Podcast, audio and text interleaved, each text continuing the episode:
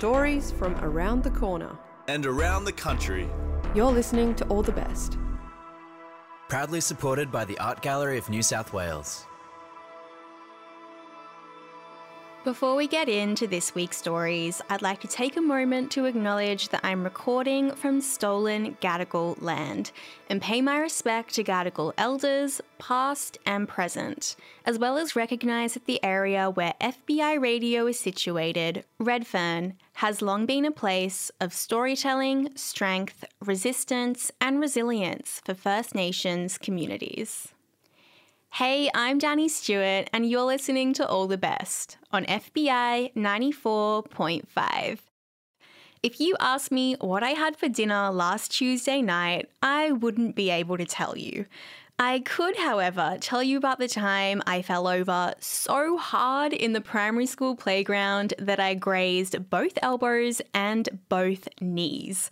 I was holding my friend's hand, we were running, but I couldn't run as fast because my legs were shorter, and then down I went. The playground incident happened when I was in kindy, almost 20 years ago, but I remember it vividly.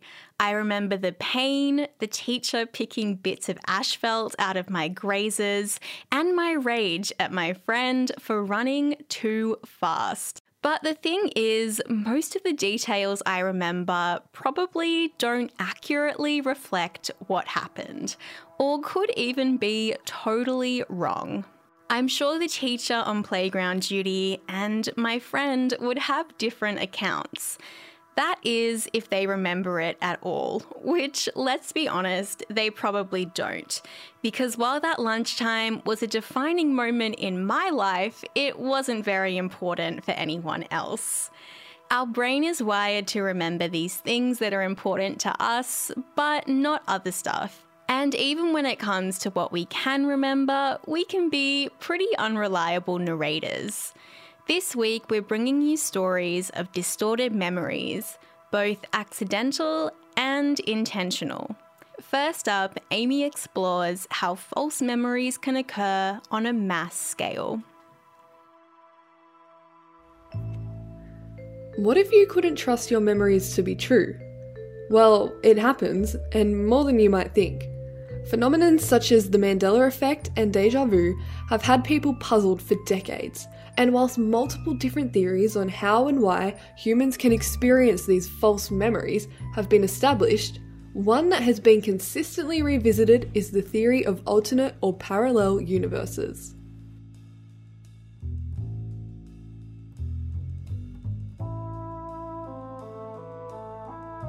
Now, there's a lot to cover here, so let's backtrack a little. What actually is the Mandela effect?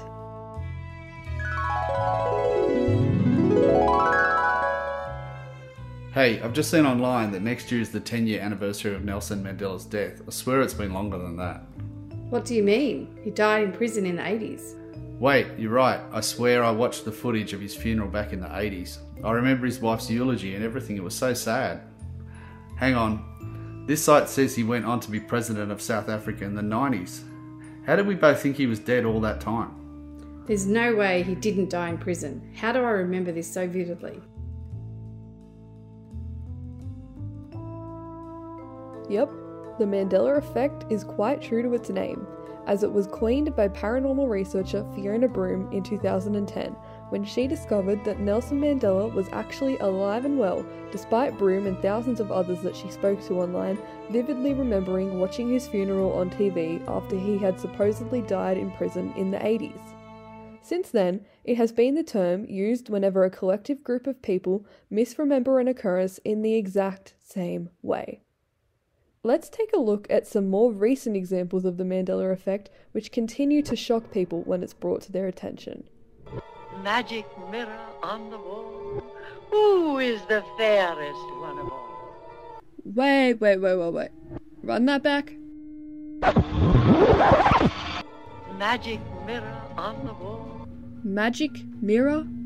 Why have we all been saying mirror, mirror our whole lives? What about the Monopoly Man, arguably one of the most distinct characters in today's society? Why are so many people, myself included, convinced he had a monocle over his left eye when he has never had one? Or the fact that the infamous quote, Luke, I am your father, from Star Wars was never actually said by Darth Vader? Oh, also, remember Curious George? Yeah, he never had a tail.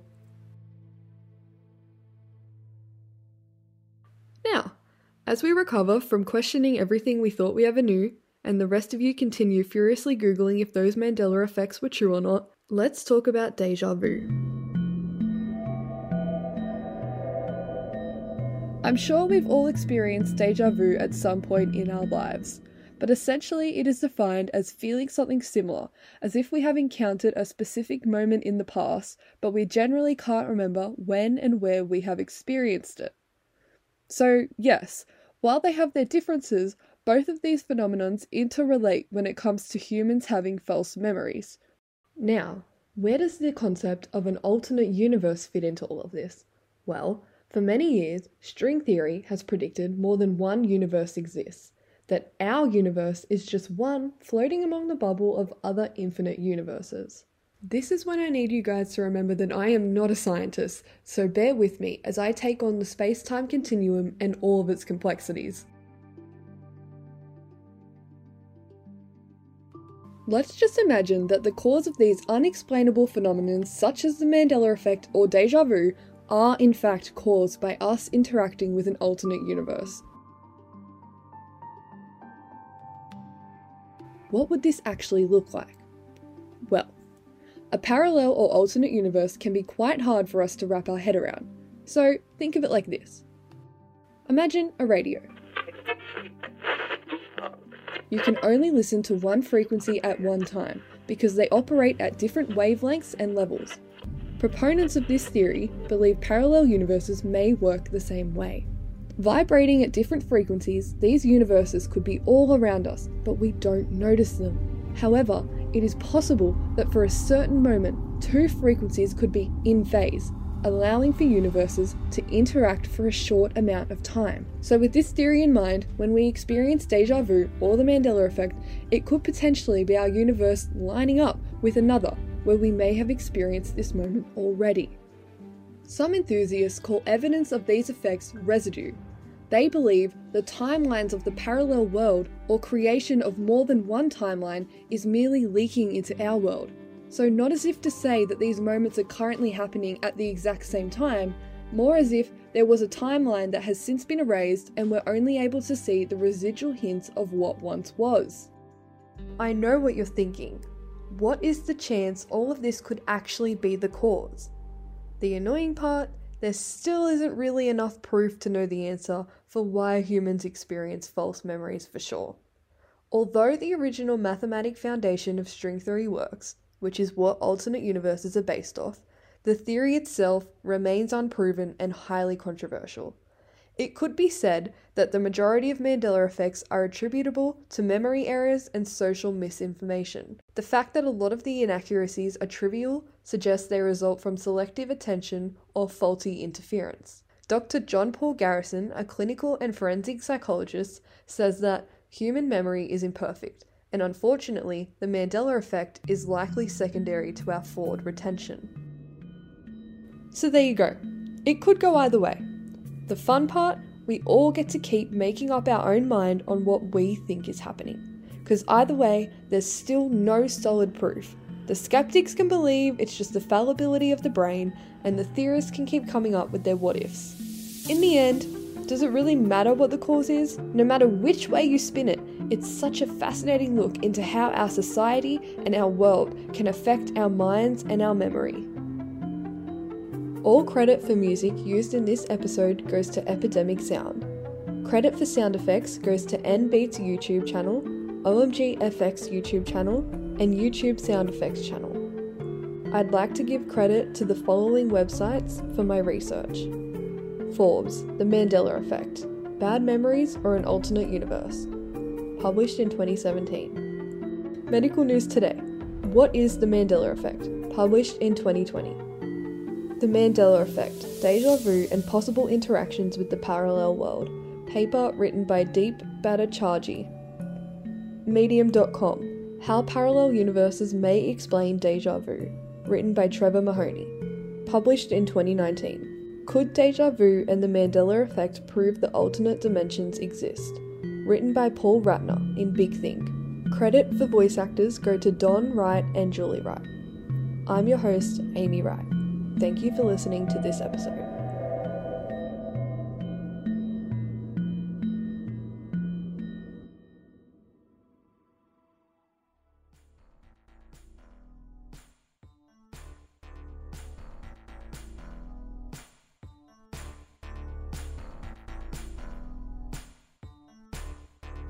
That story was produced by Amy Wright. Roger Dawkins was the supervising producer. Hey, I'm Danny Stewart, and you're listening to All the Best on FBI 94.5. We showcase emerging storytellers from around the country and are supported by the Art Gallery of New South Wales. All the Best is a great place to learn the art of audio storytelling. Never made a story before? No problem. No experience is required. If you'd like to make a story for the show, then you're in luck. We're holding a pitch workshop via Zoom on December 6th with Laura Murphy Oates, host and executive producer of The Guardian's Full Story podcast. For event details, just search All the Best Radio on Twitter, Facebook, or Instagram.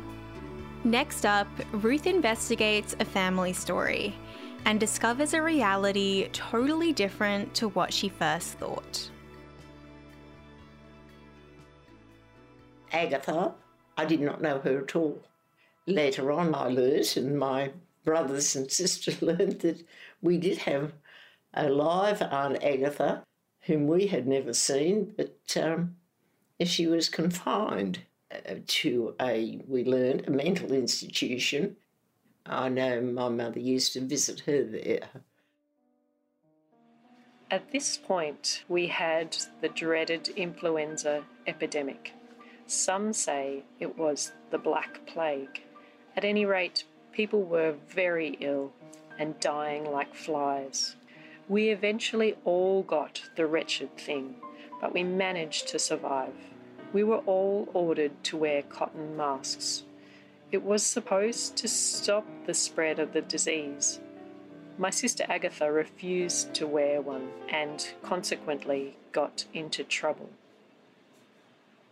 Excerpt from a letter written by Margaret Harris to her granddaughter Catherine in 1983.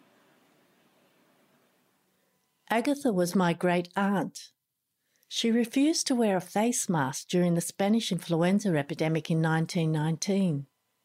And because of that, she was admitted to Callan Park Mental Hospital, where she stayed for the rest of her life. That story about great aunt Agatha has been going around my family for years, told and retold.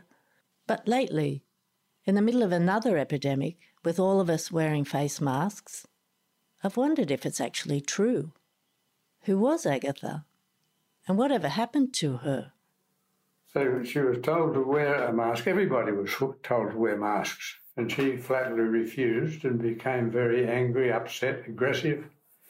And she was committed to, I presume, a lunatic asylum or something equivalent to it, whatever they had in those days. And there she spent the rest of her life. That's my Uncle Ian. In the early 1970s, he drove my grandmother twice to visit her sister Agatha. The first time they went, Ian waited in the car while my grandmother went inside. At the next visit, Ian asked if he could meet Agatha. He did, but by then she was elderly and no longer speaking. No eye contact. She was lying in the bed and looking straight at the wall out the window. Didn't look at us. At that time, my grandmother had been visiting Agatha for more than 50 years. But these visits had always been kept private, and she didn't speak about her sister to anybody, not even her own children. The story always was we're going to see an old friend. My mother would say, you know, we're going to see an old friend. But you didn't ask what old friend is it or whatever. Probably be told, well, it's nothing to do with you. That's my mother, Mary. She knew her other aunts and uncles, still has photographs of many of them, but Agatha is nowhere to be seen. I wanted to know more about my great aunt. Where did she go? With the help of my sister's research skills, I set out to find Agatha. 1904 Temora Evening News. Agatha Quinlan, 16 years old. Awarded first class pass, College of Music Pianoforte exams. 1913 electoral roll, living in McMahon's Point, Sydney. Occupation, tailoress. The only other references are in my grandmother's letter. My sister Agatha refused to wear one and consequently got into trouble. She, at that time, had a boyfriend, a Scotsman, who went to the war and was never heard of again. His troopship was probably torpedoed. At any rate, she was never the same. My interpretation of what I was told was that Agatha had a romantic interest in a young man who I believe was killed during World War One, and she was obviously upset about that. And the Spanish flu, which is believed to have been brought back by soldiers returning home, people were required to wear masks. And she, for whatever reason, didn't want to do that. And that apparently was the start of the, the problem. My sister uncovers some government records. January 1920, Agatha is admitted to Darlinghurst Reception House. Patient was observed acting strangely in Hyde Park on two consecutive days, jumping about, yelling, laughing. Acts eccentrically. Three days later, and the notes say that Agatha is lethargic and careless in dress. Quiet, clean, but aggressive in manner at times. Her mother says she has been eccentric for years. Said patient certified insane to be taken charge of and detained. From here, Agatha is transferred to Callan Park Mental Hospital. But there's no mention anywhere in the notes about the influenza epidemic, and mandatory mask wearing had stopped six months earlier. So Agatha had come to the attention of authorities and she was sent to Callan Park, but it wasn't for refusing to wear a face mask. But the other question is why did my grandmother keep Agatha a secret from the rest of the family? Well, I, I, think it was something, you know, one didn't admit to one's neighbours, you know, that you had uh, a problem like that you sort of get a very confused picture of what mental illness, well, how it manifested in different people. Any mental or nervous illness was something one just didn't talk about.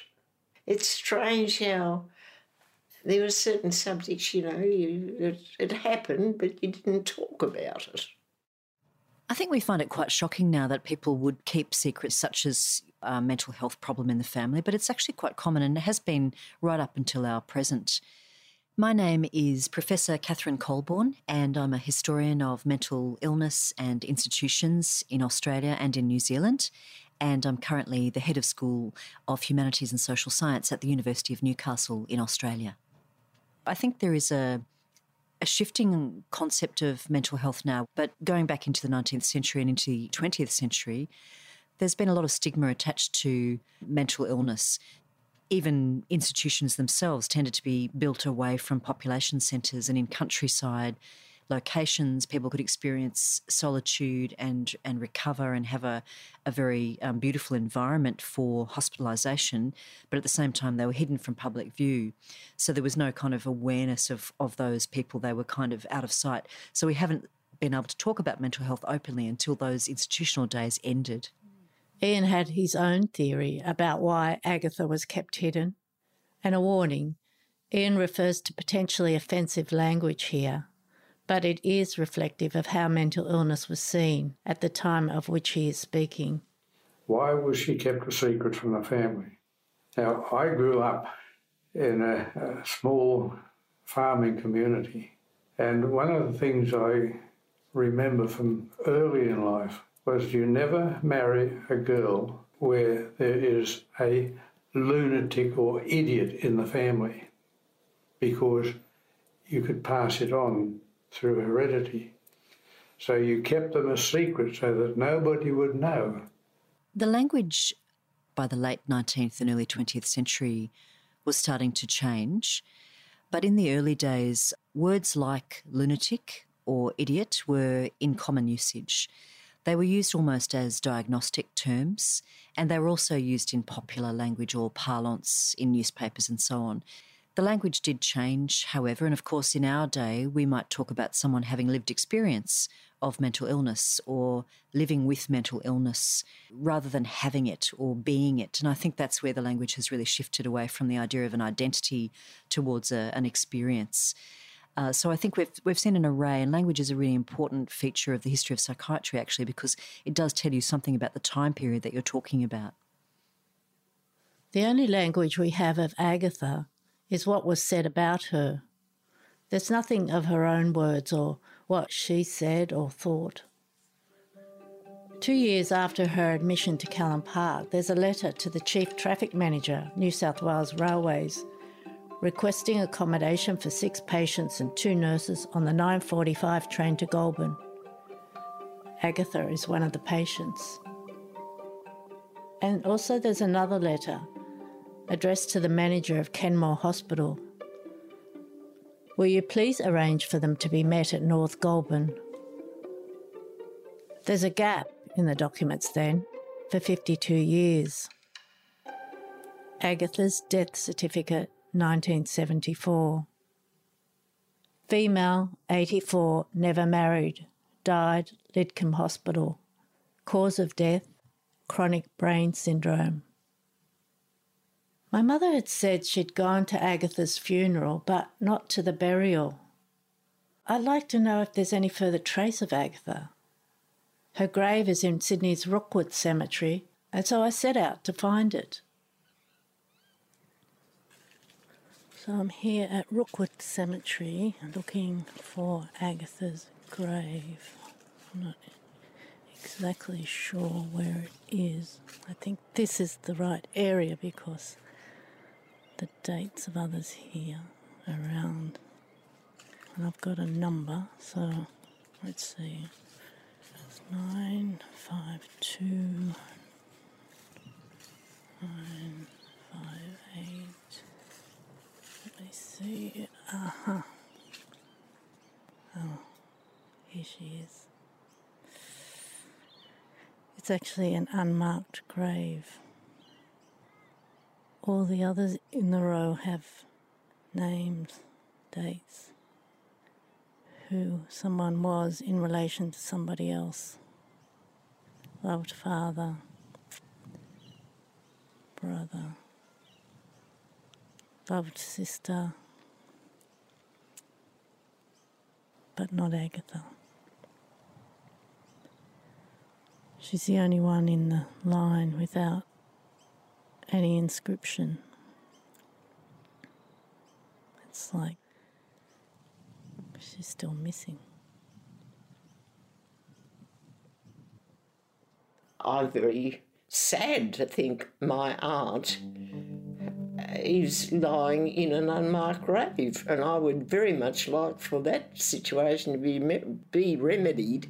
I, I feel that as a um, human being who was loved in her lifetime, her place of burial should have some identification. My sister does more research, this time to find out who owns the grave and how to get it marked. She organises an inscription to be done by the stonemasons. Agatha Quinlan, loved daughter of Matthew and Caroline. They're still not Agatha's words, but they are something to say she was here. And though we don't know what her life was like, she's linked now to family, past and future. Looking at it from the point of view of a, an adult, I just feel sad of what Agatha must have gone through. I mean, I, I hope that where she was institutionalised was hopefully not a place of horror. She would have been lacking in um, social contacts at least. But I've got no idea of, you know, how that worked out. I just hoped they had a piano for Agatha to play, that her first class pass pianoforte stayed with her and saw her through. I imagine her playing Bach or, or maybe Satie, who composed Gymnopédie in the same year Agatha was born. People said Satie was eccentric too. He refused to let people into his apartment, and after he died, they found he'd amassed this huge collection of umbrellas, like he was prepared for any kind of storm. There are lots of stories told about Satie. What are our stories? The ones we tell in family. I had a great aunt. Her name was Agatha, and she loved a Scottish man who died in World War One. In 1920, she was admitted to Callan Park and she stayed in care for the rest of her life. My grandmother often visited her but didn't tell anyone. Agatha played the piano and she was seen as eccentric. She's buried in Rookwood Cemetery. Rest in peace, Agatha.